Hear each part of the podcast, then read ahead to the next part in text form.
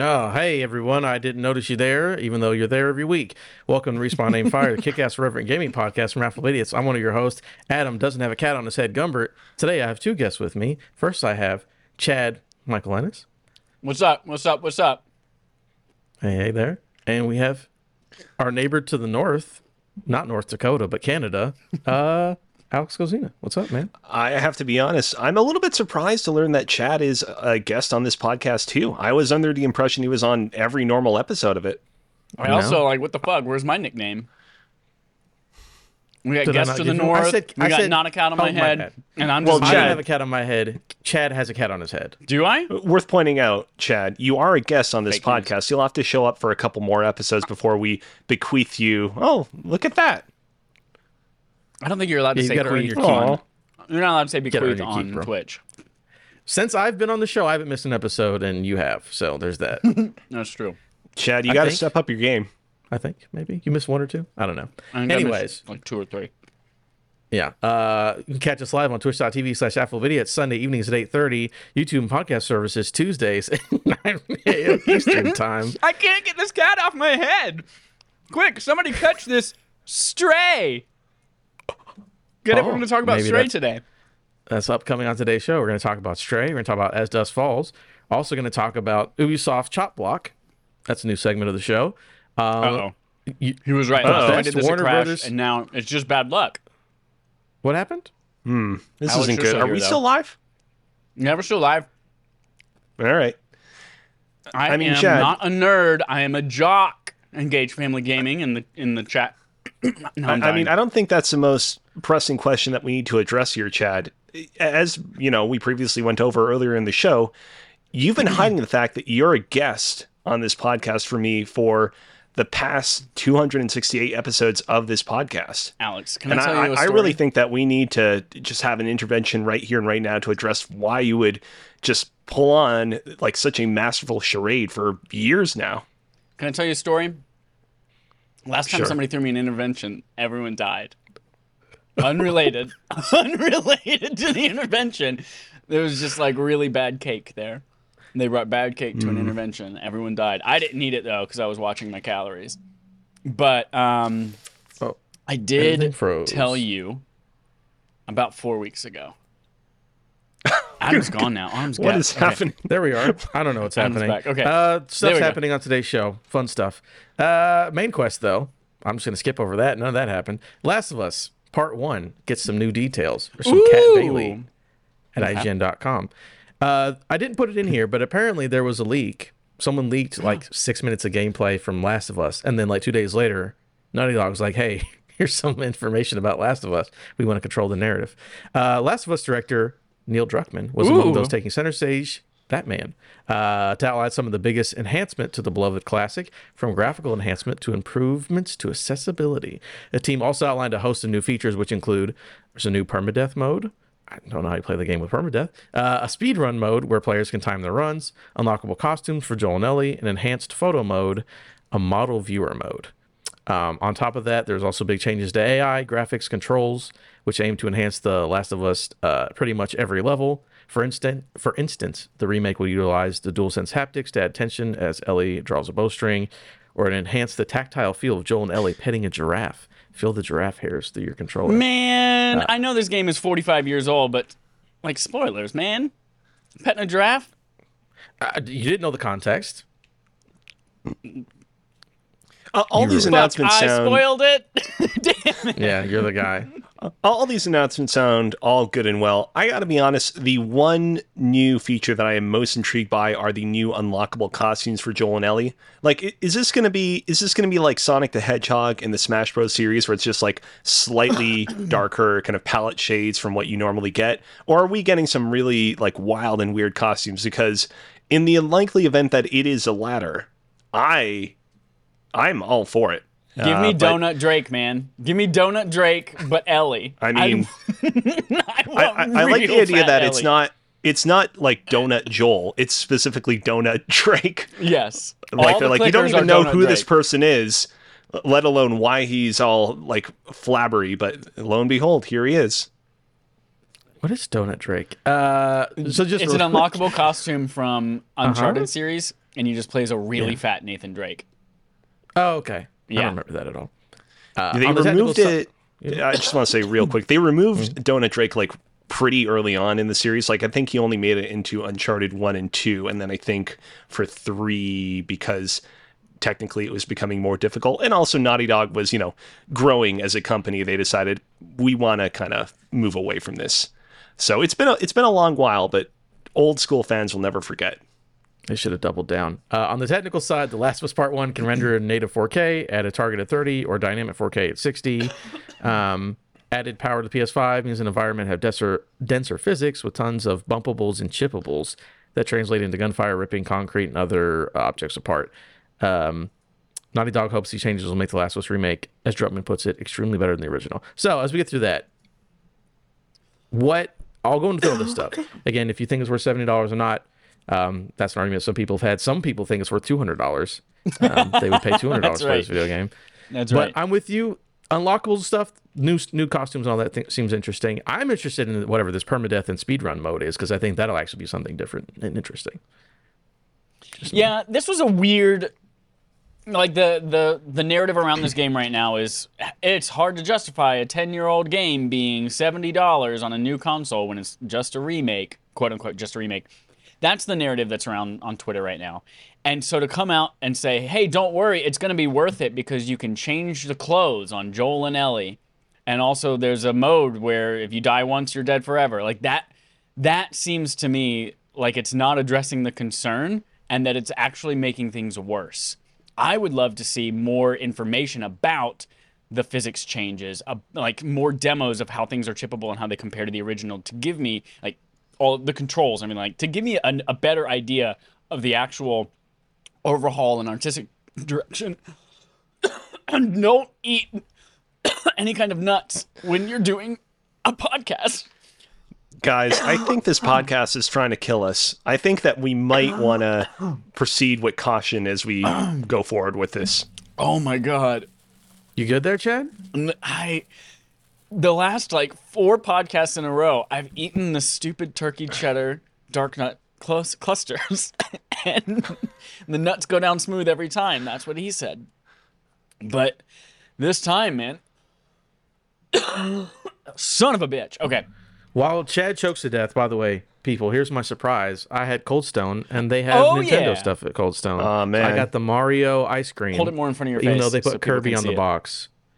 Kirby. They put Kirby on the box, but I have the Mario version because it's just cake batter and fucking sprinkles.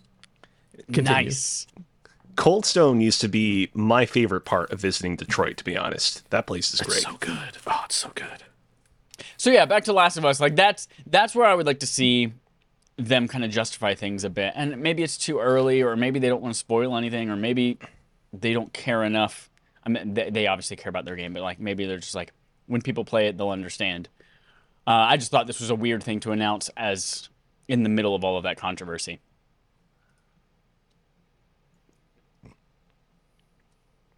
Big agree.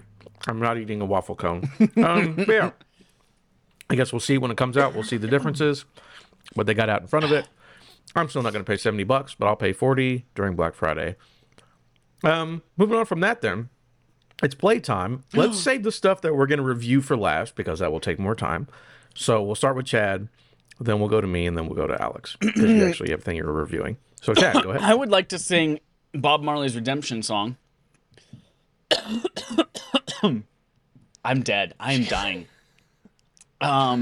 And what I mean is we rated again this week. And if you remember last week on the podcast, I was all upset and butthurt about the fact that we played 13 rounds of the Vault of Glass thing, and none of us got Vex Mythoclast, the exotic weapon at the end of the raid.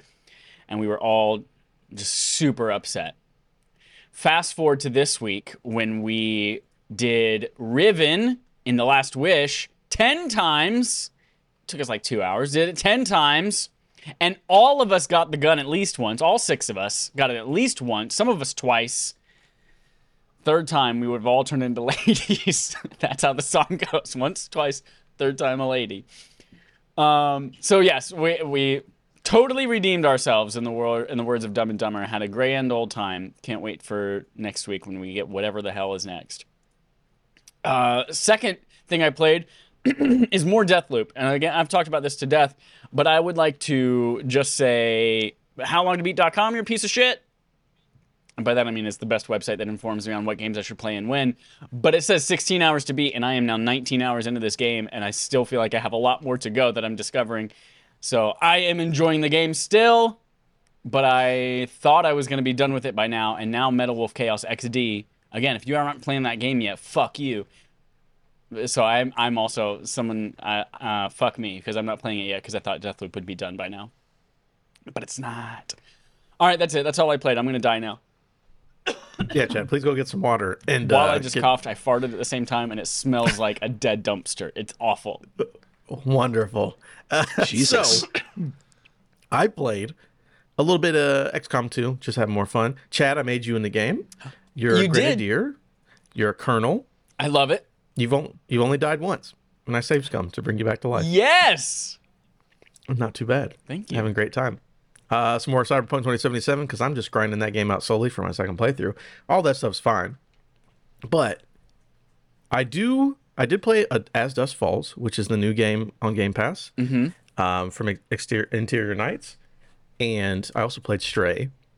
So we're going to review those in a second. But before, I just saw that you had another game you played that wasn't reviewed. So Alex, go ahead and tell us about your last game before we start reviewing Stray. Sure. I've been playing a lot of a little Nintendo Switch game, technically a multi-platform game. You can get it on your PlayStation 4s and 5s as well. But it is a game that I've been playing on my Switch by the name of Chicory, A Colorful Tale. So a little bit of background information. The last game that I've been trying to get into on my Nintendo Switch is the recent remake of The Legend of Zelda Link's Awakening. I enjoyed that game a whole heck of a bunch way back in the day on the Game Boy Color, but every single time I've tried to pick up the remake, it just, I don't dislike it, but it's always just kind of felt like a game that I'm playing out of obligation.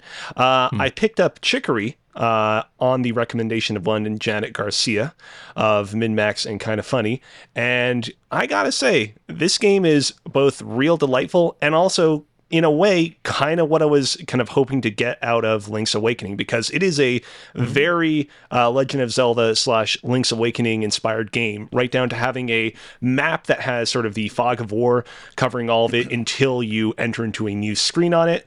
What makes it fairly unique of an experience, what really kind of sets it apart from the Zelda games that inspired it, is that you have a magic paintbrush. At the beginning of the game, the entire world is completely sterilized of any color. It's reduced to black and white, complete monochrome, and you can use the brush to paint back in color. Depending on the area that you're in, you can paint in different colors. As you progress further in the game, you gain the ability to select different kind of brush strokes that you can use to kind of paint in colors in a specific fashion. So you can get like a paint bucket brush tool that you can use to just paint in a whole swath of color at once, or you can get like a star brush tool to paint in a bunch of star shapes. And all this is employed in the use of both some real fun kind of coloring painting segments and some genuinely really solid puzzles. I'm not ready just yet to rank it amongst the best of the best of the Zelda series, but I've really been enjoying it, and I am looking forward to seeing it to completion. It's a good time. How long is that? 9 hours so far. Like how much? 9 hours? Oh, I could get down with the 9 hours. Yeah, and I'm like around halfway through that, and I think my in-game counter shows like 4 or 5 hours. So yeah, not super long based on what I've played thus far. It does look cool. I just had no idea what kind of game it was. So that's interesting to hear. The music. So I've seen this game all over Twitter because the music is composed by Lena Raine, who did the soundtrack for what the fuck is the game about depression and climbing a mountain? Celeste, yes. She did the music for Celeste, which was incredible. And so she's been posting about this game nonstop, I guess, for the last year since it came out. But yeah, that's all I know about it. So I'm really glad that you are enjoying it. The music is very good. It is a little bit of a different vibe than what I got out of Celeste. I remember the Celeste soundtrack being very kind of chiptune inspired. This is a little bit of a different mood, but still very good in its own right. Nice. What game dev is this? What studio or person? I'm scrolling through the Wikipedia page. Let me see. Not remember. We're all furiously Wikipediaing. The title screen of the game says like made by like Bob and Jane. Like, it's like a family-run thingamabob. So it's a Kickstarter game by just one guy, Greg Lobanov, who previously worked on Wander Song, which was funded within a day. Wow. So it's just like a dude, and he called up his friend Lena and said, hey, you want to do some music? And then he called up artists Alexis and Madeline and said, hey, do you want to do some art for it? That's awesome. That's cool. Now I want to play it even more. Thanks, Alex, for bringing that on the show. Hey, not a problem. But I guess you ready to move into Stray? Oh, you better believe it. Stray me, daddy, stray me. I'm ready to sit back and just listen because I'm all about this game, and it might make me upgrade to... I have not played it, but it might make me upgrade to the extra version of PS Plus just to get it along with some more game library. All right. Alex, I'll let you take control of this one because you have beaten it, and I have played about half of it. So, sure. So I actually I want to jump off of what Chad just brought up. Going into this game, I didn't know how much it was going to cost. I did see that some early prices for the game on Steam had leaked. They were listing it at about like $26, $27. I figured, you know what? Let's go ahead. Let's bite the bullet. Let's upgrade to PlayStation Plus Extra. I was previously at, I believe, PlayStation Plus Essential. That's like the baseline, like normal, unupgraded PlayStation Plus tier. Only cost me $11. Turns out that was actually a really good bargain because Stray normally costs like something like $40 on the PlayStation Store at the moment. Don't know if I'll necessarily stick with PlayStation Plus Extra for the rest of my time with the PlayStation platform after my kind of current period with it expires, but we'll see. Onto the game itself. Stray. This game is, I think, the perfect definition of an 8.0 out of 10 game. It's not the greatest, most masterpiece of an experience of all time, but it's really good. I can understand where some of the detractors of this game are coming from, in that I think that the previews and trailers for this game gave off the impression that this game was going to be a little bit more akin to something like Inside or Limbo, where you're playing as this cat in this fantastical world, and you are kind of brushing up against really kind of momentous events or kind of really kind of important and unexpected and dark kind of things that are happening, circumstances that are kind of beyond your control, but you never kind of directly impact or really kind of take part in them outside of like maybe a few kind of fleeting instances. And instead, what this game actually is you very early on teaming up with a very chatty robot and going on a pretty chatty adventure in which you are trying to kind of escape from a kind of pretty gnarly, what's the word I'm looking for? Like just basically kind of like a giant silo that was built eons ago to keep the last remnants of humanity safe from the environment around them. And as well, just sort of enrich and make the lives of the remaining inhabitants of the silo, which are all robots, better. And I think a lot of people were kind of like, like this isn't really kind of what I was expecting out of it. And I get that, but what Stray ultimately is I think really good. I think that it's both a really kind of good platformer that nails the experience of walking around and being a cat and everything zany and eccentric and cat-like that comes with that. While also like just having a lot of really kind of good moments of kind of like quality gamey kind of platforming, be it you kind of like jumping from platform to platform to avoid weird like mutated menaces or avoiding the kind of like how to describe it, like the kind of view lights of sinister robots that are searching for you. On top of that, like this is just a really good example of a game that just has really great kind of hub worlds to kind of like explore and kind of immerse yourself in. I was reminded a lot of games like Super Mario 64 or the original Jak and Daxter game, where the game really kind of encourages you in between its really kind of frantic moments, just kind of sit around and kind of soak in the world. And yeah, overall, I just sort of walked away, you know, quite pleased with it. Again, not an absolute masterpiece 10 out of 10. I think that there are some kind of contrived moments to it, both in terms of the plot and the gameplay, that I was like, could have been a little bit better, could have been a little bit more original there. But overall, it was a good use of my $13 upgrade to PlayStation Plus Extra. Dope. I'm looking at a 4.5 hours. Hell yeah, that's a good size game. Play a cat as. Adam, what'd you think? I just want to let you know, I spent about like maybe 6.5 hours in that game, but a lot of those like additional 2 hours were spent scouring the kind of little kind of hub environments for extras that I could have theoretically gotten right away if I knew where they were. But, you know, part of the fun is trying to find them yourself. Dope. Adam, what'd you think? I think it's all right. I agree with a lot of the things that you said. I didn't have PlayStation Plus. It did expire like 4 months ago. So I just got 1 month of PlayStation Plus Extra and, you know, pay the $14 and was able to download it immediately. I think it's a game you should play. If anything that Alex just said interests you, or if the idea of playing a cat in an apocalyptic world sounds fun, then you should do it. Absolutely. Especially for, you know, if you upgrade to Extra for a month or... I know that you have to do the whole thing, so you know maybe it gets pricey. Yeah, whatever. So I've got like I think 11 the game is months left that I have to upgrade all at once. Yeah, then it's a little more expensive, but I definitely think it's good.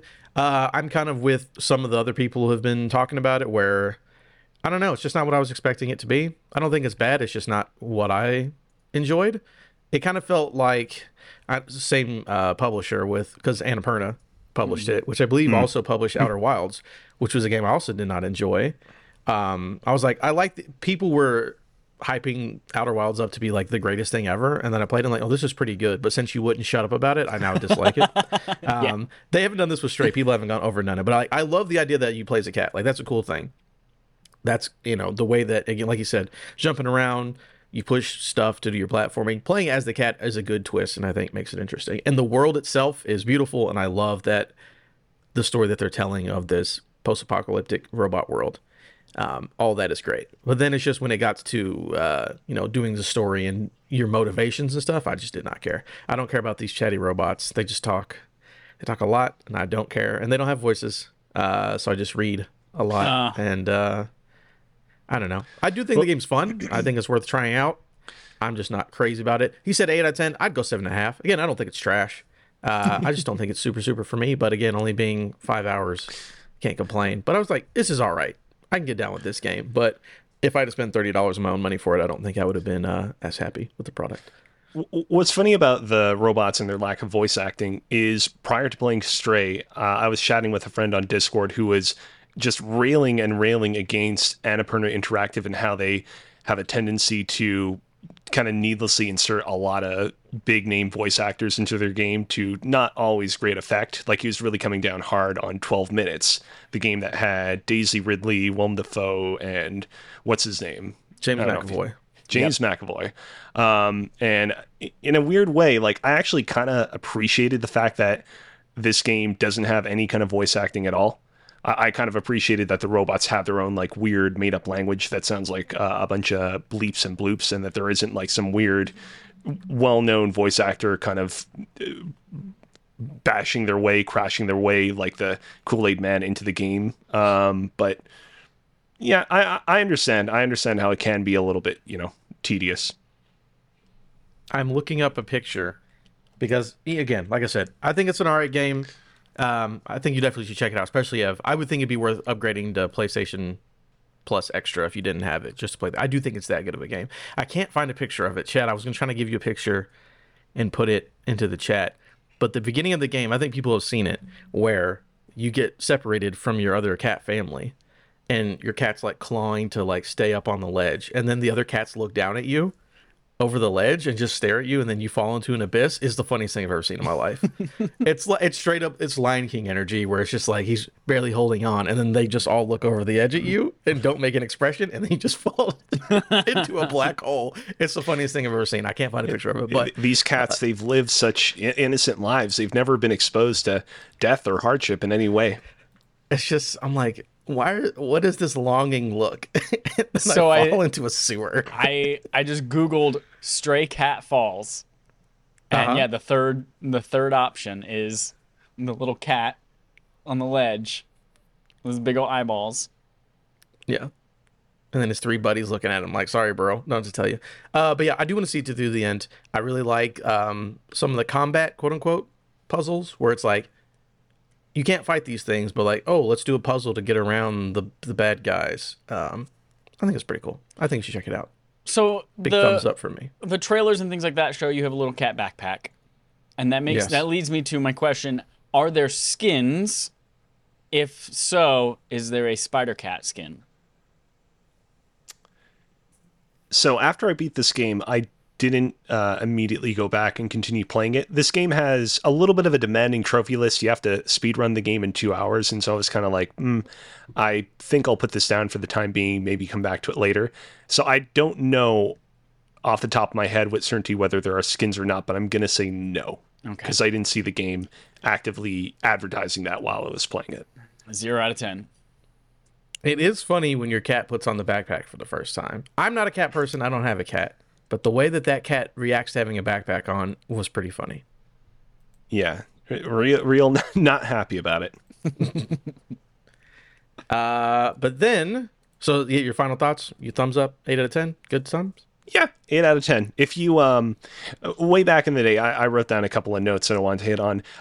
If any of you ever played, and I'm talking to both you guys and also to our listeners at home, any of you ever played Okamiden, which was the DS exclusive sequel to Okami, and were like, oh man, this game is actually pretty good. Not as bad as people said it was. People were maybe a little bit overly unfair to it because they just wanted a straightforward sequel to Okami and not this weird DS spinoff. Definitely play this game because that game and this game actually follow a very oddly kind of similar plot of you're playing as this animal that's kind of accompanying a bunch of people throughout time and space on their journey to enlightenment and everlasting life. And so, yeah, go check it out. 8 out of 10. For the number of times the game Okami has been remade, re-released, remastered, and talked about, how have I never heard of Okamiden? You never heard of this? Never heard of it. And I'm looking it up right now. I also wasn't a big DS person either, so I didn't. Yeah, my first DS was the Majora's Mask one. The long and short of it is, you know, Okami comes out in 2006, gets ported to the Wii in 2007, this huge cult hit. Everybody rallies around it, you know, proclaims it to be one of the greatest games ever. It wins, like, a couple of Game of the Year awards over Twilight Princess the year it releases, because they both released the same year. And then Okamiden gets announced a couple of years later, and everyone's kind of like, this is not the sequel to Okami that we wanted. We wanted a Okami sequel on modern consoles, not something that's pared down for the DS. But I think taken for what it is, which is a, again, kind of pared down version of the Okami experience for the DS, I thought it was really good. I would put it up there with a lot of other like quality DS games like the Zelda, Phantom Hourglass, Spirit Tracks, whatever the Mario was on that console. It's pretty good. Very cool. And the last thing we're going to review, the last thing, 2 reviews in 1 episode. What? Look at this. We're crazy. I played As Dust Falls, which is a new game from a new studio. Interior Nights, people who used to be at was it David Cage's studio, Quantic Dream. So they came over here, and it is a 6-episode, you know, choose your own adventure style game where again there's a family who's moving from California out to St. Louis. They get stuck at a motel, and then a hostage situation happens, and we play the story from there. That's basically where it starts, and it goes some pretty crazy places. And I talked with John over at Pixel Street. We had about 45-minute spoiler cast. So if you want to have more like what our actual decisions were, but this is the game that looks like a storyboard comic book because all the characters are storyboarded and everything else is animated in the world. So outside of, it's an interesting art choice. It bothered me in the first episode, and then the rest of the game, it didn't bother me at all. I just played the game. It's a very interesting art choice. If you get past the art choice, this is probably one of my favorite written and best acted those kind of games. Oh, okay. I really, really like the story a lot, and the performances are great. It was where, so like, because we just did a bar for Life is Strange, and I was like, oh, I like some of these characters, and I liked where the story was going, but then it falls apart and it doesn't do what I want to do. This game from the jump is like, yo, this is just like a drama you would watch on AMC or some shit like that, right? It's just like, oh, this is a drama about family And that's what it is. And I think it's written very well. And then the other cool thing is that there's this big giant spider web where all of your choices actually matter, which I think is fantastic in a choice-based game, that your choices actually matter. It's great. Me and John talked about it. We had people... There was a character that I had that had like a really cool ending, and his character died in like the second episode of that same character. I'm like, I had a fully fleshed out story. He's like, no, that dude's dead. And I was like, oh my God. Like, that is wild. If you like those kind of games, it is amazing. I would say, you know, absolutely try it out. For someone like Chad, I know you like some Telltale, but you didn't like Life is Strange and stuff. It's not going to change your mind. Absolutely. Especially with the art style, like it's going to be weird and it's not going to change your mind. But if you like any of these kind of narrative games where you make decisions and play QTEs, it is one of my favorite ones that I've played, just based on the writing. Again, that art style is still, I'm still 50-50 on it, but the story, the actors are great. It's a fun time. And we actually found there were some really famous people in here, which was cool. We didn't realize it till afterwards. But yeah, I would definitely suggest it, and especially being on Game Pass. Why not? Go for it. I generally do enjoy like the Quantic Dream games, you know, those decision-based ones with the QTEs. And I was looking at this game thinking, and I'm curious your opinion on it. I like playing those games like couch co-op with people and just sitting there and just passing the controller back and forth, making decisions together. Does this seem like that same type of game that you can do that in? Yeah, there is actually a multiplayer mode too, where I don't know if it's Twitch or I think there's some kind of multiplayer mode where I think you vote on the choices or whatever, but you could also switch it off. Actually, it's really great because each episode you play as two characters. So you'd be like, I'm going to make all the choices as this person, I'll make choices this person, and it's fine. I think it works great. And again, your stories will be completely different than someone else's stories, potentially. Cool. Game Pass subscription getting renewed. There you go. Definitely worth it. There you go. Look at that. Reviewed 2 games good this week. 2 games that are good. Everyone enjoy it. All right. I think we're going to move on from that to our quest log. And hold on, folks. There's some crazy 3 stories. Oh, shit. Oh, Discord takes over.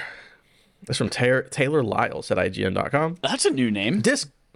Yeah. I've seen her. I think she used to work at Engadget or something. We had her as a guest on Press YZ way back in the day. She was fantastic. She's very cool. I've seen her face before, but she's now at IGN. Discord announced, not today, but whenever this story is written, Discord announced that it's officially adding voice chat integration to Xbox consoles. The addition means that Xbox Series X, S, and 1 owners will be able to talk to friends on Discord voice chat from their consoles rather than having to use other devices. In a press release, Discord notes that Xbox Insider will be able to use its voice chat features on their console starting today, which is Xbox Insider is like the beta program. The feature coming at a later date for all their users. As Discord notes, the feature has been widely requested by users. Previously, the company allowed Xbox owners to connect their accounts, but it can only be used to display information like gamertags. Discord also confirmed that Discord voice chat on Xbox will allow users to transfer their voice call from the app directly onto their consoles using the Xbox mobile app. So, kind of an interesting story, kind of a big deal for me. So, a couple months ago, PlayStation was like, you can link your account to Discord. You couldn't talk on Discord through your PlayStation, but it's like, oh, I'm on PlayStation playing this, whatever. Right. I believe every time that Chad is online, he's playing Destiny 2 on his PlayStation, and I can see that that's all that he does. This is what I wanted, right? When Discord was becoming a thing during the pandemic, and I was like, hey, a lot of crossplay is becoming more of a thing, but people haven't figured out voice chat. We should all just use Discord. And if they integrate it into every console, except for Nintendo, because they won't do it, and we can just all use Discord to chat with each other, I'll be so happy. This is what I want. Like, there's still the option to use the Xbox Party chat, but if everyone can just use Discord, there's Discord app on PlayStation, Discord app on my Xbox, Discord app on my PC, and everyone just plays at the same time, that's the dream. That's all I want. This is my future. I'm very happy. Yes, I'm excited about this, especially because one of the 6 of us who raid in Destiny all the time, for some reason, won't leave his Xbox. And he just wants to play in this stupid Xbox. And we always have to use game chat. And it always is like, literally, while we were raiding last weekend, it was like once per run of that raid, somebody had to leave because we couldn't hear them. So they had to leave, quit the game completely, join back in the game, and then we beat the boss, and the next time somebody else would have to leave and quit the game just because game chat was broken. So yeah, Discord chat all over would be fantastic. This is I'm hoping that it comes to PlayStation a lot sooner, because Xbox had the original integration with like display your gamer tag and what you're playing, and then it took a couple years for full voice chat to come. PlayStation just got the display your gamer tag and what you're playing last year, so hopefully this comes a little bit quicker. I do have inside information from someone who was interviewing to be an engineer to actually make that happen at PlayStation. So it is in the works. No idea what the timeline is on that, so can't wait. Yeah, can't wait. I'm all in on this too. I'm in the exact same position as you, Chad, where I am a Discord baby boy, and it can be a little bit annoying when someone wants to stay on console chat. So the more opportunities that we have to use Discord when we want to use Discord, the better. Yeah. And like Discord, that's what they do. It's voice chat. It's, well, communities as well, but it's chat. That's their P1. That's their first priority area. And then all these other people like, hey, we're going to build our own voice chat and party engine and all this shit. It's like, no, just like let people who do it well, and then just like throw them a bone. Let them on your console. So very excited.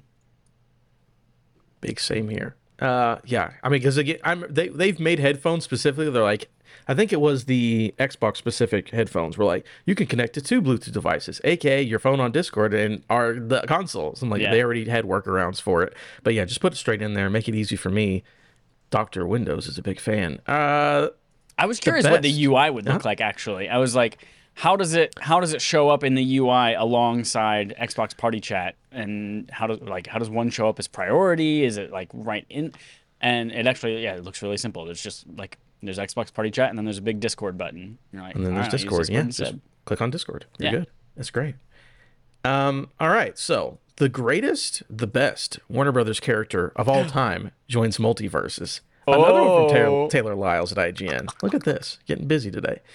MultiVersus, the Smash Bros. Like Warner Brothers crossover fighter, has revealed new characters: Rick Sanchez, Morty Smith, and LeBron James, everyone. LeBron James, the greatest Warner Brothers character of all time. LeBron James. Announced during a San Diego Comic-Con panel, the panel unveiled these characters with a closer look at how LeBron James controls in the game. The MultiVersus panel also confirmed that Morty Smith will join the roster on August 9th, while Rick Sanchez will be playable at a later date. Open beta is July 26th, a.k.a. when you're hearing this as a podcast, everyone can go play MultiVersus. Yeah. I'm just excited for this game. This Rick and Morty, fantastic.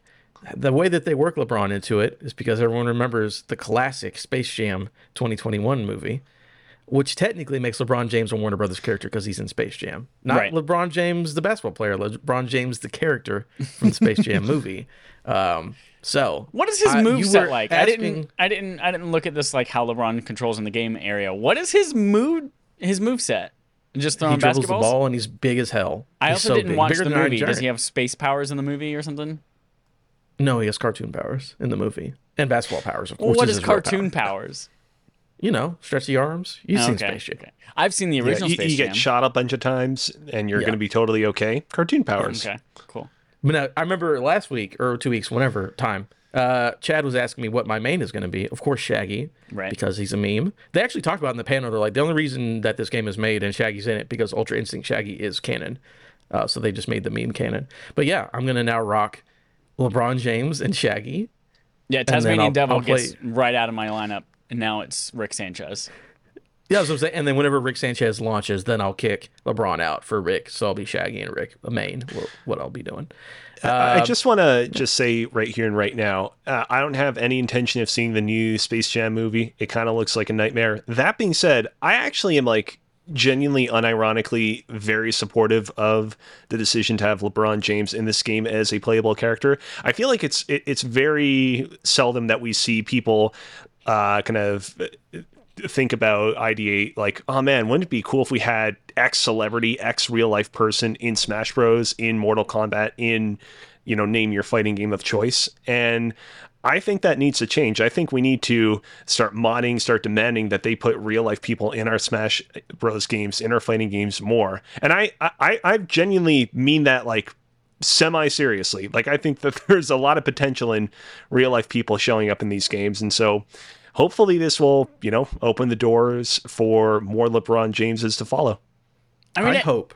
It opens up such a brand new audience, right? I mean, look at Fortnite with The Rock and Ariana Grande and like all of these other playable characters that are based on real celebrities. Like, people get excited about video games for that shit.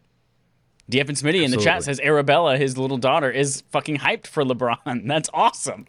Should be, absolutely. My favorite thing, going off of what Alex just said, right? Think about this. Rick and Morty, great characters, fantastic show, wonderful. Not for kids. But think about this. Alternate costume for Rick Sanchez, Justin Roiland.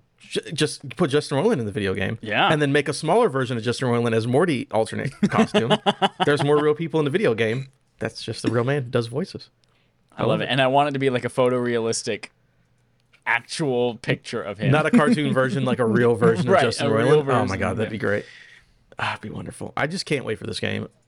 You know, as you're listening to this, you can play it right now. Everyone get on your... It's cross-platform, so get on whenever you want. Doesn't matter. Yeah, just not on Switch.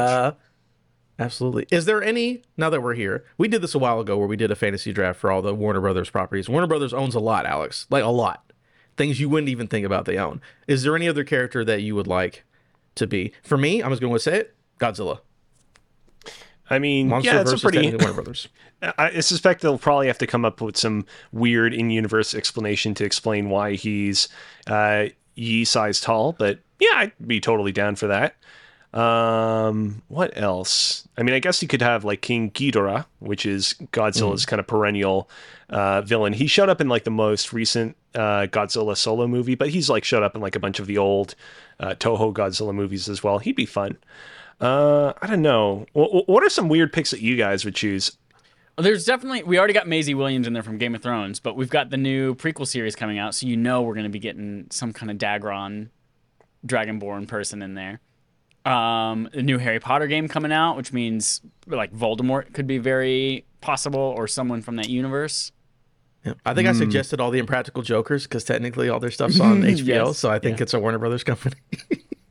You know, just ridiculous things. It'd be fun. But this it'd be fun. I just want to say real quick, it'd be fun to also have like some of the other Hanna-Barbera franchises in there that don't get... you know, that don't really exist in the public consciousness the way that the Flintstones do anymore. Things like Captain Planet or Yogi Bear, for example. That'd be fun. Oh my god, Captain Planet. There's Hanna-Barbera. I didn't realize. Very interesting. You know, sorry, one last one before we move on. A genuinely fun one that I actually think, like, I'm not just throwing this out there nilly-willy. I think it could be really funny if they did it correctly. Space Ghost. Oh, Space Ghost, Coast to Coast? Yeah, that'd be great. God, I love that. What was the Harvey Birdman at Law? Also be fun. Right, yeah. I would love to see Harvey Birdman fight Bird Person from Rick and Morty. Oh, man. They're the same character. That'd be great. All right. Ubisoft. So I have the next three stories. They're all part of a series. This is my 60 Minutes, breaking it down every week. This is my Ubisoft Chop Block. We're going to call it Ubi Chop Block. First up, Avatar on the Ubi Chop Block. Tom Ivan at VGC. Ubisoft has delayed the release of Avatar Frontiers of Pandora. Womp. Avatar game got pushed back. Surprise. An Avatar property is not coming out when they said it would. Surprise. I never would have thought. We'll see it in 10 years. Previously set to be released in calendar year 2022 and now arrive during the company's fiscal year beginning in April 2023. Quote, we are committed to delivering a cutting-edge immersive experience that takes full advantage of next-gen technology as this amazing global entertainment brand presents a major multi-year opportunity for Ubisoft. They said on Thursday, while this additional development time is a reflection of the ongoing constraints on production across the industry, we are hard at work to design the most efficient working conditions to ensure both flexibility for our teams as well as strong productivity. We're talking about, we delayed the game because we want to make sure it's good so we can get more Avatar games. Anyways, I'm shocked. I honestly thought they would get it out in time for the movie. Yeah, because they had a decade to prepare for this movie. So, speaking of the movie, I'm going a little bit off topic here. So, the new trailer for Wakanda Forever came out just this past 24 hours ago. And that trailer features a lot of Namor and his Atlanteans that look a whole heck of a lot like those underwater Na'vi from the upcoming Avatar movie. Alex, let me stop you real quick. I was literally in the car driving my son home. He said, did you see that new Black Panther trailer, they have Avatar people in it. That's literally what he said to me, and I was like, I don't think so, bud, but you're close. Like how pissed do you think James Cameron is right now that like every time that like he tries to put out a new Avatar trailer, everyone's like, I don't know about this, we'll see. But every time Marvel is like, oh, hey, we took something that you kind of felt iffy about, but now it's under the Marvel Studios banner, everyone's like, oh, hell yeah. Daddy Disney just rolling in them money. They don't give a shit. Go see Avatar and Black Panther. We'll love it. It is wild. Yeah, my son thought Avatar was in Black Panther, and I'm like, I see what you're saying, bud. Is Avatar Disney? Oh, yeah, I guess it is now. Yeah, it was Fox, and now Fox. Disney owns Fox. Yeah. Fuck yeah. Look at that.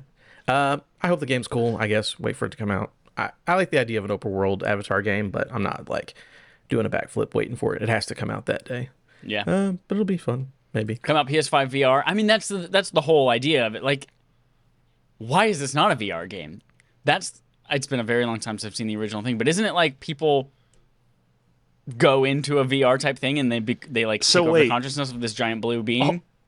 Are you, like, envisioning some sort of, like, escape room scenario where, like, half of the game is you, like, interacting with this escape room, which is, like, the room where you put on, like, the VR headset, and every time you, like, finish up what you're doing in the Na'vi world, you take off the headset and you have to, like, solve something in the escape room?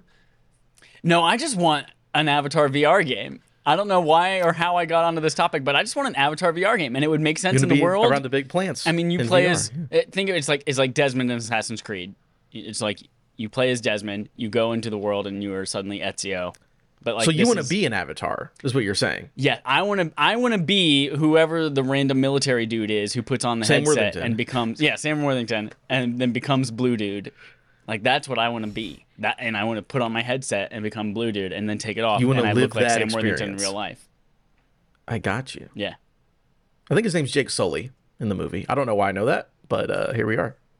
I mean, I will say, like, all, like, you know, joking around aside, I think there is something potentially really cool about being a Na'vi in, like, stereoscopic 3D with the headset and the whole shebang, and then, like, walking up to a human, because in the world of Avatar, like, humans are, like, maybe, like, yay tall compared to the tallness of the Na'vi. Like, that could actually be really cool to be like, holy shit, I am this, like, hulking, incredibly tall alien that completely dwarfs everything else around me.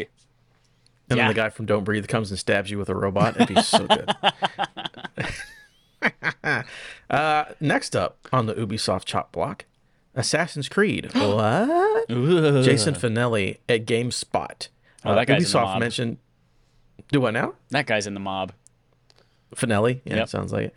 What's the dude from Hey Arnold? Spumoni? Dino Spumoni. Yeah. Completely different name, but which is similar. Also a euphemism for ejaculation. Yeah, absolutely. Ubisoft mentioned a delay for another smaller premium unannounced title. Reports now indicate all of these three stories came from one press release because Ubisoft is in trouble. Reports now indicate the game in question is Assassin's Creed Rift, a new standalone AC game that was originally meant to be DLC episode for Valhalla. According to Bloomberg News, Ubisoft's Bordeaux office, which is leading development on the project, requested the game be pushed from its target February launch due to the game running far behind schedule. The game is now slated for release in May or June, according to the report, which would move it to Ubisoft's 2023 fiscal calendar. So this is the Assassin's Creed where you play as Bassem from Assassin's Creed Valhalla. Right. Which they mentioned, they're like, oh, we're delaying Avatar and another unannounced game. And that unannounced game apparently is the Assassin's Creed game. Just a lot of delays, guys. Yeah, any feelings about Assassin's Creed? I'm actually okay with this one. I'm not an Assassin's Creed person, but I remember when they announced that this game was coming, I was concerned that, oh, they're taking something that was supposed to be a DLC and then just kind of shoehorning it and making it its own standalone game. And I felt like it might not be as fully fleshed out or developed. So to hear that they want to take more time with it and delay it, I think is actually a good thing for this game. Well, obviously it's a good thing for most games, but this one actually makes me, for this game, I am more at ease than I was before it got delayed. Yeah, I have confidence that, you know, when all the Assassin's Creed games that are, you know, currently in development come out, they'll probably be, you know, pretty good to great. The last Assassin's Creed game I played was Assassin's Creed Odyssey the year it came out, and I thought it was pretty good at the time, but man, like, It sometimes feels like Ubisoft has like the computer deep thought from Hitchhiker's Guide to the Galaxy in the back of their company to like figure out how do we make sure that each and every one of these Assassin's Creed games hits, because it feels like, again, seems like all of Ubisoft's upcoming Assassin's Creed projects are going to be what they're going to be, and what they're going to be is good to great. But it feels like if one of them misses, like that is going to be like the canary in the coal mine that like, ooh, things might truly be in trouble here at old Ubisoft. Yeah, when what is the one in London? Syndicate. That was the one that was a little bit like, oh, people didn't take well to that, and then they didn't make Assassin's Creed game for like 3 years till they made Origins. So they're trying to be very protective of that property. Yeah, but like, also like that was a very, I would say, different time for Ubisoft as a company, where that game didn't do well, but it didn't kind of spell doom and gloom for Ubisoft as a whole, because they had a lot of other, you know, good stuff in addition to Syndicate coming out around then. Right now, it feels like everything is sort of riding on Assassin's Creed hitting the way it should. So, especially with all these delays. Hopefully, like, Skulls and Bones is going to be the big next thing. Exactly. Like, that's what I was thinking. Like, what's coming now this year if all of these are getting delayed? And it's like just Skull and Bones. And Skull and Bones, that's it. Rabbids and Skull and Bones. Rabbids. Spark of Hope. Rabbids, I was going to say, Rabbids, really looking forward to that. I love the original. Hopefully the sequel will be great, too. I thought you were doing a mashup between Rabbids and Skull and Bones. And I was like, I would play the hell out of that game. Yeah, the Rabbids on the pirate ship. You didn't know? And last up on the Ubisoft Chop Block, 4 dead games. Get a funeral, get a pyre, put these games on there. Games are dead. Boom. Jordan Midler at VGC. Ubisoft has announced it has ceased the development of Ghost Recon Frontline, Splinter Cell VR, and 2 completely unannounced games. During that financial call, of course, all this came out. The company said that both games have been canceled due to the changing financial environment. The company did not provide further details. So, just for the games that we knew about, here we're going to talk about. Ghost Recon Frontline was a battle royale game that saw groups of 4 players teaming up to face more than 100 players across a large map. The game's announcement was met with significant backlash, which caused Ubisoft to delay and eventually cancel a planned playtest, which I remember they're like, oh yeah, look at this battle royale game. We play it next month, and then the game's gone. They didn't do that. Still waiting on Defiant or X-Defiant, whatever. Little was known about Splinter Cell VR Jesus Christ, I'm almost done reading. Beyond a brief tease from Yves Guillemot, quote, on Splinter Cell, there will be some type of new experience, but more on different devices. So we're working a lot on the brand today to come back at one point, he said. The game was planned in collaboration with Meta, would have been exclusive to Meta headset. So... Splinter Cell VR dead. You can't look up at the big man in VR. Sorry, Chad, you can't be an avatar. And then their Ghost Recon. I don't know what they're doing with that. That franchise used to just put out bangers, and I don't know what they're doing now. But yeah, there are 4 dead things. 2 things delayed, 4 things dead. That's it for the chop block. I love that Ubisoft is like, we hear you, we know you want Splinter Cell things, and all you want is a proper Splinter Cell game, and we're not going to give you that, but we're going to give you a lot of other Splinter Cell type things and experiences that you don't want, and also those are canceled now. And like, we're looking, we're trying to figure out how to bring this back in a way that you still don't want. I actually have a theory. I actually think, and Ubisoft will never admit to this, that they canceled the Splinter Cell VR game because the only way you could play it was if you had 3 eyes so that you could see through the 3 green thingies on Sam Fisher's head. And they just couldn't find enough playtesters to test it out. So they had to put it on the chopping block. You know, I wonder how much Meta right now is... Like, they are struggling. Like, their stock is tanking. They are, like, if you are working at Meta, they have realigned a lot of their priorities to focus on the metaverse and AR and VR. But they're also, like, in a huge hiring freeze right now. And I'm wondering if they were collaborating so much on this that Meta came to Ubisoft and said, hey, remember that Splinter Cell game we were going to go in on? Like, no, it's not a priority for us anymore. And so Ubisoft was like, well, fuck. Now what do we do? I wonder how much that has to do with it. Maybe so. If they weren't kicking back and they're like, well, we're not going to make any money on this. So I don't know, man. Ubisoft, again, I like their games, but it's been a lot of bad news for like the last year and a half, feels like. Yeah. Not great. Which is rough. But that is it for the thing where we talk about the stories. What's it called? Questlog. It says the end of it. I'm having a real good time over here tonight. But that means... Oh, it must be time for a segment of some sort. Oh, is it a segment from Adam? segment from Adam. All right. I get a little lion. Actually, I get a lion, and hold please. I'm also going to be a lion. Roar. Avatar. Jesus. Is that Chad, a lion? You better be careful. It did put the face on the toy. Did it really? It put the face on the toy. Guys, give me the toy. Yeah. Give me the toy. I'm going to put it on my dog. Oh, he doesn't want to get it. Hold on. Wait a minute. Maybe cover your face and then just have its face. Oh, there it is. Oh, there it is. Wow. Oh, my God. It's flashy, but it's there. Yeah. Be careful, Chad. This podcast is already trying to kill us. It will definitely kill us if you leave on the lion-faced lion for too long. I need but to this week, here. A segment from Adam is actually brought to you by Dr. Windows. Hey, Dr. Everybody. Windows? Hell yeah. Dr. Windows here. I'm Adam asked me to step in real quick. Maybe this will be my voice. Maybe it won't going forward. I haven't decided yet. And I've got a fun game for you to play this week. It's one of Chad's favorite. Ooh. This is called Smoosh Me Out of a Movie, Mommy. Yes. All right. Which is the opposite of when Chad is like, smoosh me into a movie, Daddy, where in this game, instead of taking a pre-existing movie and putting a video game, adaptation of it, we're taking a video game and putting it... Wait a minute. How does this work, Chad? We're taking... I forgot. We're taking a show and putting it into a video game. These are all TV shows today. So okay. What is this? We're going to take a show. I'm going to give you a show. And they're like, we got to make a video game tie-in, but we don't have time for development on a video game. So take a pre-existing video game, and we'll change an asset so that the character looks different, and we'll change the names, and then that's it. So I'm going to give you a show, and you give me a video game that would be perfect tie-in for that show. Great. And I've got a special time this week. We have two people with us. I've got Chad. Mm-hmm. I've got Alex. Mm-hmm. And one of you's from the United States, and one of you's from Canada. So I have a list of Canadian TV shows and American TV shows, and we're gonna smoosh. No. We're gonna smoosh these TV shows out of a video game, Mommy, and we're gonna. And you're gonna make these TV shows that are specific to your country and put them into a video game. So first up, a classic, and again, this is just based off of Google. I don't watch a lot of Canada. Actually, I do watch a good amount of these Canadian TV shows. We're gonna start with an easy one, Trailer Park Boys.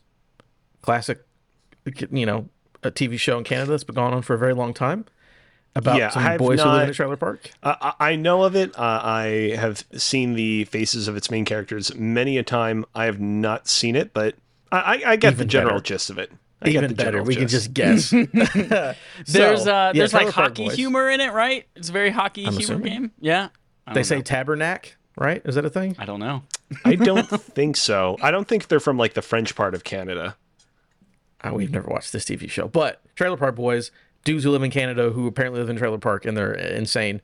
What video game we're going to turn that into? Or what video game we're going to? Here's what I'm thinking. I don't know much about the show, but I always get it confused with Letterkenny, and I also don't know much about Letterkenny. Well, maybe Letterkenny's coming up. So my thought process is this is probably a show about a bunch of dudes just sitting around talking and saying funny shit in different situations, and that leads me to Accounting VR from Justin Roiland, where you're just in a bunch of different little vignettes and people are just saying the most ridiculous stupid things. So we just put it in a Canadian trailer park. Yeah, exactly. Yep. Oh, I like that. Alex, as the fellow Canadian, I'm not fucking from Canada, as the only Canadian on the show, how does that feel to you? I mean, I think that there's a potential there. Personally, I don't know why this came to mind all at once. Maybe it's because of its woodsy aesthetic. I was thinking something more in the vein of The Last of Us. And when I say something in the vein of The Last of Us, I mean not just in terms of gameplay, but tone, too, because we need to, stick closely to the script here. I can see the Trailer Park Boys executives coming into the room being like, I understand that this show is, a very kind of not silly... Hold on a sec. We understand that this show is a real silly giggle fest, but, we really want to go after, the four quadrants that The Last of Us was able to successfully capture. And so we have to fully emulate its seriousness of tone. in my version of The Last of Us meets the Trailer Park Boys, you're only following the one Trailer Park Boy, the one with the glasses that has like the checkered shirt. Bubbles, and... I believe is his name. Yeah, that sounds right. No. I think and so. Basically the entire cast around him is everyone else from The Last of Us. So it's Ellie, it's the leader of the Fireflies from early on in the game. It's Tessa, I want to say. She was the one who got killed early on. Like, it's basically the entire plot of The Last of Us, except every now and then, the other Trailer Park Boys will join your character, and they'll just sort of, like, be chatting and, like, cracking the same jokes that they would on an episode of the show until you get to the next cutscene, at which point they will disappear and never be acknowledged by any of the other characters of the game. Interesting. Like a little goof just inserted in there, real serious stuff, and then here comes Bubbles. Because the idea is that, like, again, we want to kind of evoke the seriousness of The Last of Us, but we want to just insert, like, just a little, like, sugar-coated topping on top of it, just so that we can, like, you know, differentiate it ever so slightly. I'd buy the remake if they did that. That's a good point. Yeah, yeah. I'm just looking at pictures of Bubbles. Real dumb question. The remake of The Last of Us, is it coming to PC? Eventually, We don't know yet. Yeah. Okay. Yeah, I've not been paying close enough attention to the news cycle surrounding that game, so I didn't know if that had already been announced. I mean, if it's coming to PC, people can actually mod that into the game, so yeah. We might be onto something here. TM, trademark, stamp. This is us. This is our idea. If you make money off of it, you owe us. Yeah, I hope Bubbles shows up in Spider-Man, because that's about to come to PC really soon. So... for an American show now, Chad, this one's a classic. Everyone's heard of it. You know, Friends. You know, Friends is actually too mainstream. How about you do Frasier? Oh, my God. Friends, Frasier. I love, actually, yesterday after the announcement of Avengers, Kang Dynasty and Avengers, whatever the second Secret Wars. Yeah. There was a Photoshop of a meme of like, hey, this is Cheers season or Cheers phase 6, and it had Frasier, whatever the fucking song is, something in scrambled eggs. And yeah, so scrambled eggs. Yeah, okay. Something in Frasier scrambled eggs. It was fantastic. Anyway, before we talk about, before we pitch our video game version of Frasier, I just want to say this is one of the shows, of course, I've heard the name of many a times. I have no clue what the show is about, and I have no clue who's on it. You don't need to. Me neither. My all pitch, I know is Kelsey Grammer's on it, and he's just like, he's supposed to be super stupid smart. He was his brother. He was in the one Transformers movie. He was in that one Transformers movie. Yeah, with the dinosaurs and all that shit. Yep. How off am I in my assumption that Frasier is a show about people that live in New York that kind of hate their lives, and every single episode is them complaining about shit happening? No, they live in Seattle. The rest of that's correct. He's a psychiatrist in Seattle. He's a talk show psychiatrist in Seattle. And his brother, who's played by David Hyde Pierce, is also there. And they sing about scrambled eggs at the end. Yeah. But it's very much like toss Adventures salad of Depressed. And scrambled eggs. Okay, so I was character from Cheers. I was mostly correct, except that the big metropolis they live in is Seattle, as opposed to New York. On the other coast. Okay, basically. I love that you haven't seen these shows. God, it's so much better. I want this to be Octodad. I want him, like, he's walking around in a tweed jacket and with a fucking pipe smoking, trying to fit in with, like, 2022. Like, no one does that shit anymore. Like, and he's walking around regular ass people trying to fit in and blend in. That's what I want this to be. But it's Frasier. Okay. I like it. Just Frasier trying to pretend to be a human being. Or I Am Bread. Maybe it's I Am Bread. Kelsey Grammer plays the bread. We don't even have to do a palette swap. And he's just in search of tossed salads and scrambled eggs, so that you can be croutons in the tossed salad, and then the sequel game is scrambled eggs, and he's a piece of toast on the plate. Okay, this is wonderful. If you never have seen the show, you guys are doing wonderful at this. Great. So for the next one, Alex, I'm going to give you a choice, because I actually want you to sort of know what happens, because I don't actually know what happens in these TV shows. One of them you probably know, the other one maybe you know. I don't know. So we have Degrassi, which I believe is like a high school drama thing that's very popular. Drake. From Canada. Right. Drake was in it. Yep. And then Kids in the Hall, which I know people really like. I've never seen it. So which one do you want to do? We will do Kids in the Hall, because I've actually seen... I've not seen like some of the more recent content they've done, but I've watched a lot of the old stuff. Okay, what is it? I'm assuming it's like a sketch comedy thing? It's a sketch comedy show. They do all sorts of weird stuff. There's this one recurring character called the Chicken Lady that's actually a guy in drag that explodes into feathers when she gets too sexually stimulated. It's a whole trip. Kids in the Hall sounds wonderful. All right. Oh, God. So, yeah, what kind of game? About this. What game could you take, a pre-existing game, and make it a Kids in the Hall video game? Okay, so there's this one Kids in the Hall sketch. I want everybody who's participating in or listening to this podcast right now to look this up after the podcast. There's a Kids in the Hall sketch called Filiat. And the whole premise for the sketch is basically it's them like doing a spoof on like a German game show where you put on oven mitts and then you have to use the oven mitts to feel up a random object that you're given but not shown. And then you have to like say out loud what it is. And the sketch is real weird because they're all speaking in like fake German. It's like, oh, what Konder Objekten do feeling? Oh, it's Salisbury steak. And it's a little bit hard to describe, to be honest. Again, definitely go and watch it. It's quite a trip. Season and so I'm 5, trying to think one, and the host of it looks eccentric and fantastic as hell. Oh yeah, it's great. So I'm trying to figure out though how can we adapt Filiat, that specific episode of Kids in the Hall, into a game. And I was thinking of something maybe akin to like 1 vs. 100, the Xbox game, where you have like everybody like competing like all at once, all battling one person. Maybe this can be a VR rendition of 1 vs. 100, where you're trying to feel the object with your VR controllers, and the VR controllers have really good haptics. And so if you're like feeling up a If the game wants you to imagine that you're feeling a steak while holding oven mitts, it can actually do that. I like this a lot. And when it comes to PC, I want it to be modded so that everything is boobs. Everything you're trying to feel is boobs with the haptics. Or Kelsey Grammer's head. Or Kelsey Grammer's head, which coincidentally is how God modeled boobs for the first time. He's like, what should I put here? And then he looked at Kelsey Grammer's head and he's like, oh, got it. That's how it worked. Absolutely. All right. I like that Kids in the Hall. That's a fun idea. Chad, you also get a choice of these classic American TV shows. Did I go to my Hulu and just look at things that I've been watching? Perhaps. So this one, you got 3 choices just because they're too good. Actually, we're going to make it 4. No, I don't want to make it 4 because you're not going to choose Burn Notice. So I'm not going to put it on the list. Okay. So we have Rick and Morty. All right. We have King of the Hill. Okay. And we have Always Sunny in Philadelphia. So out of those 3 American TV shows, what do you want to put into a video game? Well, I feel like the most American is King of the Hill.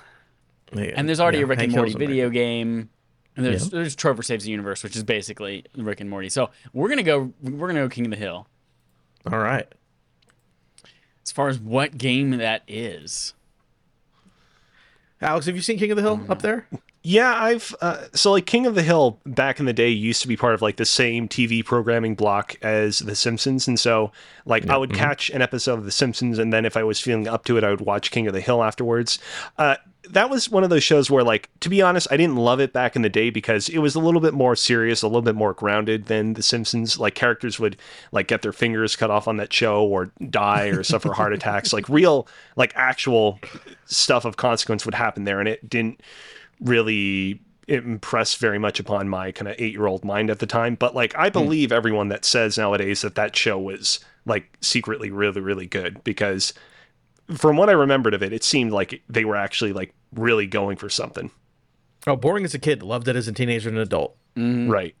Absolutely. Here, I don't know if it's going to exactly fit, but here's what I want it to be. I want it to just be a palette swap. Like take the character models out, swap in the new ones and voices for Donkey Kong 64. Okay. And I want each of the King of the Hill members. Like I want Bobby out there as Baby Kong. Actually, I don't remember whether Baby Kong's in Donkey Kong 64, but I want, maybe he's in there as Dixie Kong or Boomhauer as Lanky Kong. Like he's definitely Lanky. Yeah. Out there playing trombone and shit. That's what I want. Is a Donkey Kong 64 with King of the Hill sprites. It's funny to me it's funny to me that King of the Hill gets made into a Donkey Kong 64 knockoff, because I feel like if there's any cartoon out there that deserves to be made into a Donkey Kong 64 knockoff, it's The Simpsons, because there have been too many seasons of The Simpsons, and I feel like that suits a Donkey Kong 64 style game very well, where everyone's like, this game is good, but there's too much of it. There's just way too many bananas, way too many collectibles. Very true. Very true. All right. That's it for Dr. Windows. He thinks you guys did a really good idea. He had to leave. I'm here back in place of Dr. Windows. I'm so glad he was able to be here, because usually his availability is really tight. So thanks, He's Dr. always working Windows. On those windows, you know? Yeah. And resizing them. It's time for Game On Game Show. The Game On Our Game Show, we play a game called Game On Game Show on our Game Show. Game. Leaning into this multiplayer game thing here, having several people on the podcast, we're going to revisit a game that doesn't work so well with two people, but works a lot better with three. And this is Assassin's Creed good? Except we're reskinning it for Pokemon. We've played Assassin's Creed good. We've played Is Call of Duty good? Now we're playing Is Pokemon good? Interesting. And for this game, we've got Metacritic scores, and we're doing, and so I have the Metacritic scores in front of me. You all are going to try to guess what these games got. The closer you are to it, the lower your score will be. The lowest score at the end of this wins. Here are the rules. We're only doing mainline Pokemon games, so we're not doing like Mystery Dungeon. We're not doing Pokemon Snap or Legends Arceus. We are doing mainline games. We're not doing remakes. We're only doing originals. And it only goes as far back as Metacritic goes. So the first one that we're doing is Ruby Sapphire. So we're not doing like Fire Red, Leaf Green. We're not doing Red, Blue, Yellow. So we've got 8 generations of Pokemon games here. Another thing to keep in mind, for all of these, both versions, we're also not doing like, we're doing Ruby Sapphire. We're not doing Emerald. We're doing Diamond Pearl. We're not doing whatever the third one was. For all of these except for one, the Metacritic scores were identical between the two versions. Right. For the one that it wasn't, we took the higher of the two. All right. Gotcha. Okay, so that's how the game works. You guys are going to guess. We'll go game by game. I'll tell you how close you were. That way you can start to pick up on patterns. And by the end of the game, we'll see whether or not you all think Pokemon is good, whether or not Metacritic thinks it's good, and where you fall on that scale. Gotcha. Adam, I feel like you're going to struggle a little bit more than Cozy will on this one, but hopefully you'll pick up on some things. Mm-hmm. Here we go. We're going to start with the year 2003. Fade Up from Black, 60 frames a second. Pokemon Ruby Sapphire. This is the first game that Metacritic has a score for in the mainline series. So we'll start with Alex as our RAF regular guest. What do you think the Metacritic score for Ruby Sapphire was? I'm going to go ahead and I'm going to say 86. The Ruby and Sapphire games and Emerald are games that, you know, hold a very kind of special place in my heart. But at that point in the history of the Pokemon series, the bloom was off the rose a little bit. There were people that were a little bit disappointed that you couldn't trade over your Pokemon from Gold and Silver to Ruby and Sapphire. I think that, you know, critics across the board enjoyed it, but I don't think that they were as enthused with them as they were for some of the prior entries. All right. Great justification. 86 is your score. Adam, what's 85. Your guess? 85. Oh, you're going to just one-off strategy. All right, I like it. I know Metacritic, even for very popular game series, normally like mid to upper 80s, maybe very low 90s. So if this is one of the least popular, I would say mid to low 80s is my guess where it ended up. Gotcha. The actual Metacritic score for Pokemon Ruby and Sapphire was 82. Ooh, there we go. Which means right now Adam's ahead by 1 point. I should have, as I was saying it out loud, I realized that I was highballing it a little bit, going with 86. I should have gone a little bit lower, to be honest. I would have gone one lower. Doesn't matter. All right, to shake things up, Diamond and Pearl. Adam, you're going first this time. Ah, shit. All right. Diamond and Pearl. 2007. Yep. If that changes things, 4 years later. Oh, it changes so much. I'm going to say this one is an 80. We'll go 86 on this. All right. 86 for Adam. Alex, what's your guess? I'm actually going to go 83 on this. So the original versions of Diamond and Pearl featured some like it, just kind of a lack of kind of quality of life features that people really ding those games for. I remember in particular surfing in the original version of Diamond and Pearl was like super unbelievably slow. And that's actually one of the big things that they fixed with Pokemon Platinum a few years later. So yeah, I think the chips were a little bit low on that one, 83. The reveal of the Metacritic score for Diamond and Pearl was 85. Ooh, so right in the middle. Yep. So Alex, you were under by 2. Adam, you were over by 1, which means Adam won that round as well. Currently, Adam is ahead by 2 points. All right. Next up, 2011. Fade Up from Black, 60 frames a second. Pokemon White and Black. Alex, you're going first this time. I'm going to go 87 on these.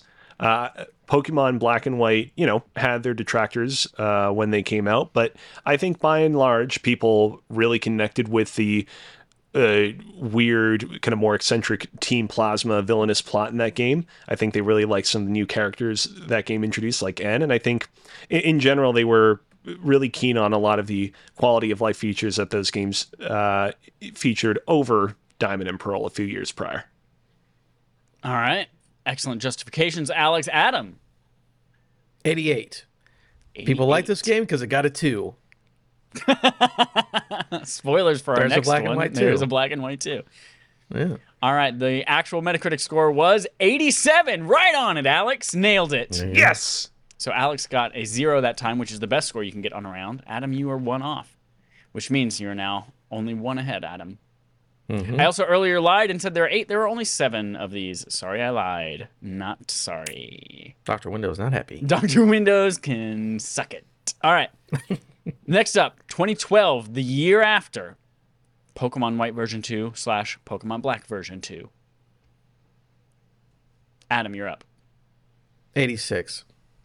Any justification? I think people like the sequel a little bit. Maybe they liked it a little bit less. Okay. Alex. Am I allowed to give the same answer? Sure. 87? No, you know what? I'm actually going to go with 85. Okay. Why 85? I mean, I think people were, across the board really pleased with the way that these games continued the story of Black and White. But I think, every single time you have, one of these like special edition / sequel versions of the mainline games, it's diminishing returns because, it's a lot of content you've already seen before and people are going to be overly critical of the lack thereof of new content, if there is a lack of new content. Got it. Well, you were right to go down a little bit this time rather than staying where you were because Metacritic says 80. Straight flat 80. Wow. Yeah, which means, Adam, you were over by 6. Alex, you were over by 5, which means you are now both tied. We're tied. Yeah. It's interesting. How many games is this? Sorry? What number game is this? That was number 4 out of 7. Okay, cool. So 3 games. Go ahead, Alex. I would not have anticipated that they got just 80. Like, I guess this is one of those interesting cases where I feel like when people, think back to the times of Black and White, I feel like they tend to kind of just merge these two games together. And I feel like back in the day, back when people were actually reviewing these games, I suspect that people probably, again, for the reasons I listed, were not perhaps as charitable to these games as we remember them being. Let's see if that carries on for Pokemon X and Y in 2013. Again, just 1 year later. Another generation of Pokemon comes out. And let's see, it is Alex's turn to go first. I'm going to go with 86 on this one. I think that potential hot take incoming, the Pokemon X and Y games are the Pokemon games that have aged the worst of any of the modern Pokemon games. But at the time, I think people were really jazzed to see the series make the full transition to 3D. All right, Adam, you're up. What was your number again, Alex? 86. 88. I think when they were like, hey, X and Y, chromosome, people were like, fuck, that's hot. All right. Alex, what was the third one in that one? X, Y? It wasn't Z. Well, there wasn't a Z. There was no Z. Even though in the game itself, they like set up, oh, there's like a green legendary Pokemon that can kind of look like a Z. Pokemon Z never happened. Oh. Ooh, another question for you, Alex. Whenever you hear, because I know Canadians do this, they say Z instead of Z. Weird. Whenever you watch commercials and it's from America, do they change that? Like if that game would have came out, would have been Pokemon Z, or would you have to say Z because they said Z? No, like the whole Z C thing, like it's not like a like prevalent enough thing where like a commercial will like change it to be pronounced Z instead of Z if it's from America. Like even I myself typically tend to say Z and not Z in just like casual conversation. Gotcha. I had like friends who said Zed for 6 months, and I had no idea what the hell they were going on about. I was too afraid to ask. So, but anyways, go ahead, continue. I love the idea that they will literally just dub over the letter Z in Canada. So it'll be like X, Y, Z. Yeah, great. Love it. All right, two more games left. Oh, sorry, I didn't reveal the score. The actual Metacritic for that one was 88. Adam nailed it. Ooh, yeah. 88. Told you. Alex, you were under by 2. Which means now Adam is ahead by 2. All right, Pokemon Sun and Moon 2016. After the rousing success that was XY Metacritic-wise, they said, let's take 3 years before we bring out the next one. How did it do? Adam, you're up. This one, so I know people like the changes, but I don't know if every reviewer would like to change, or would they like change? I'm going to go this one as an 85. Because I think getting rid of I know that one got rid of gyms and stuff, or like a traditional whatever. So I feel like some reviewers would be like, how dare you? And that would maybe bring down the overall score. 85. All right, Cozy, what's your guess?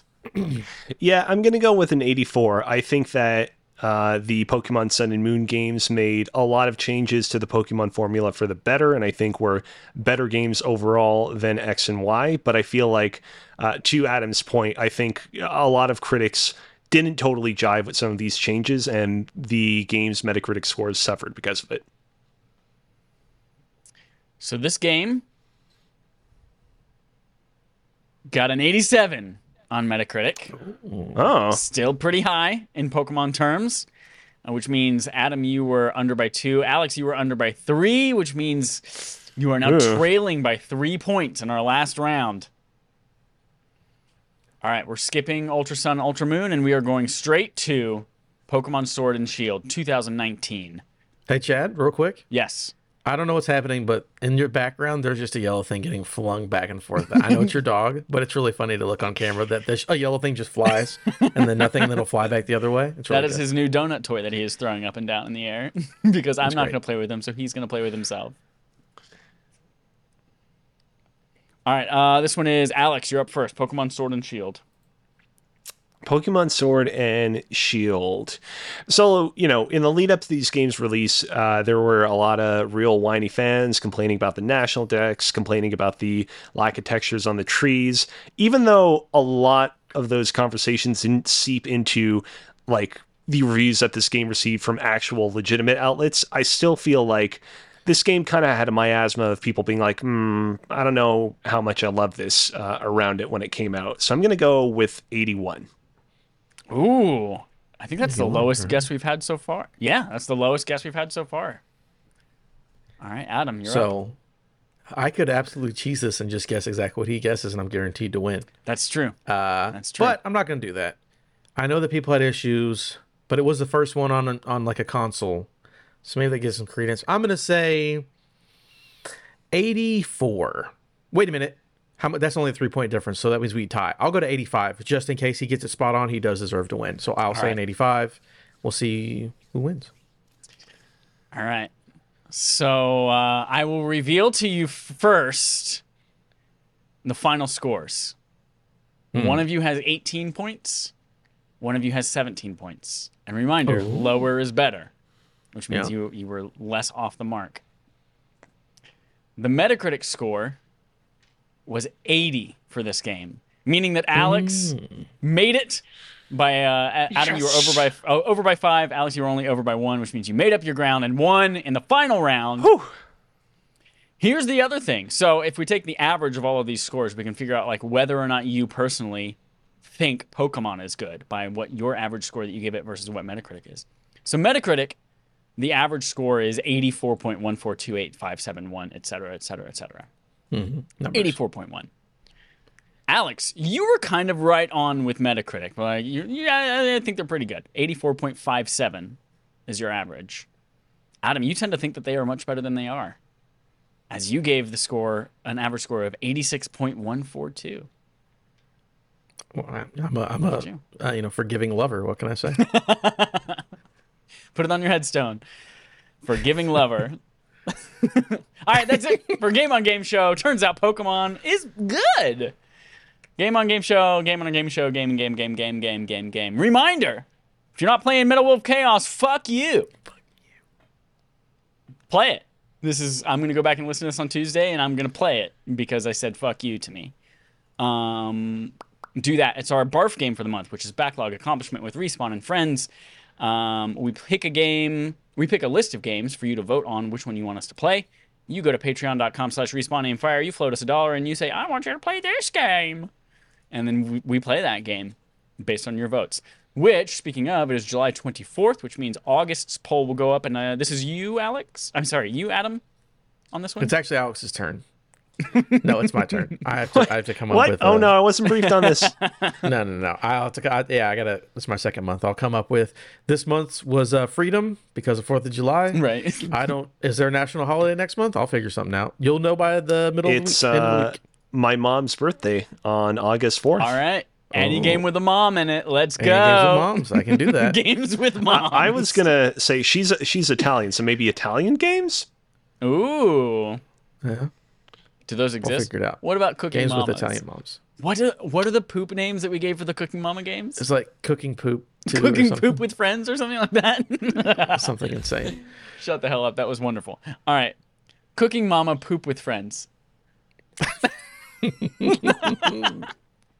All right. So yeah, go to patreon.com/RespawnAimFire. Vote on stuff. Get some cool wallpapers, etc.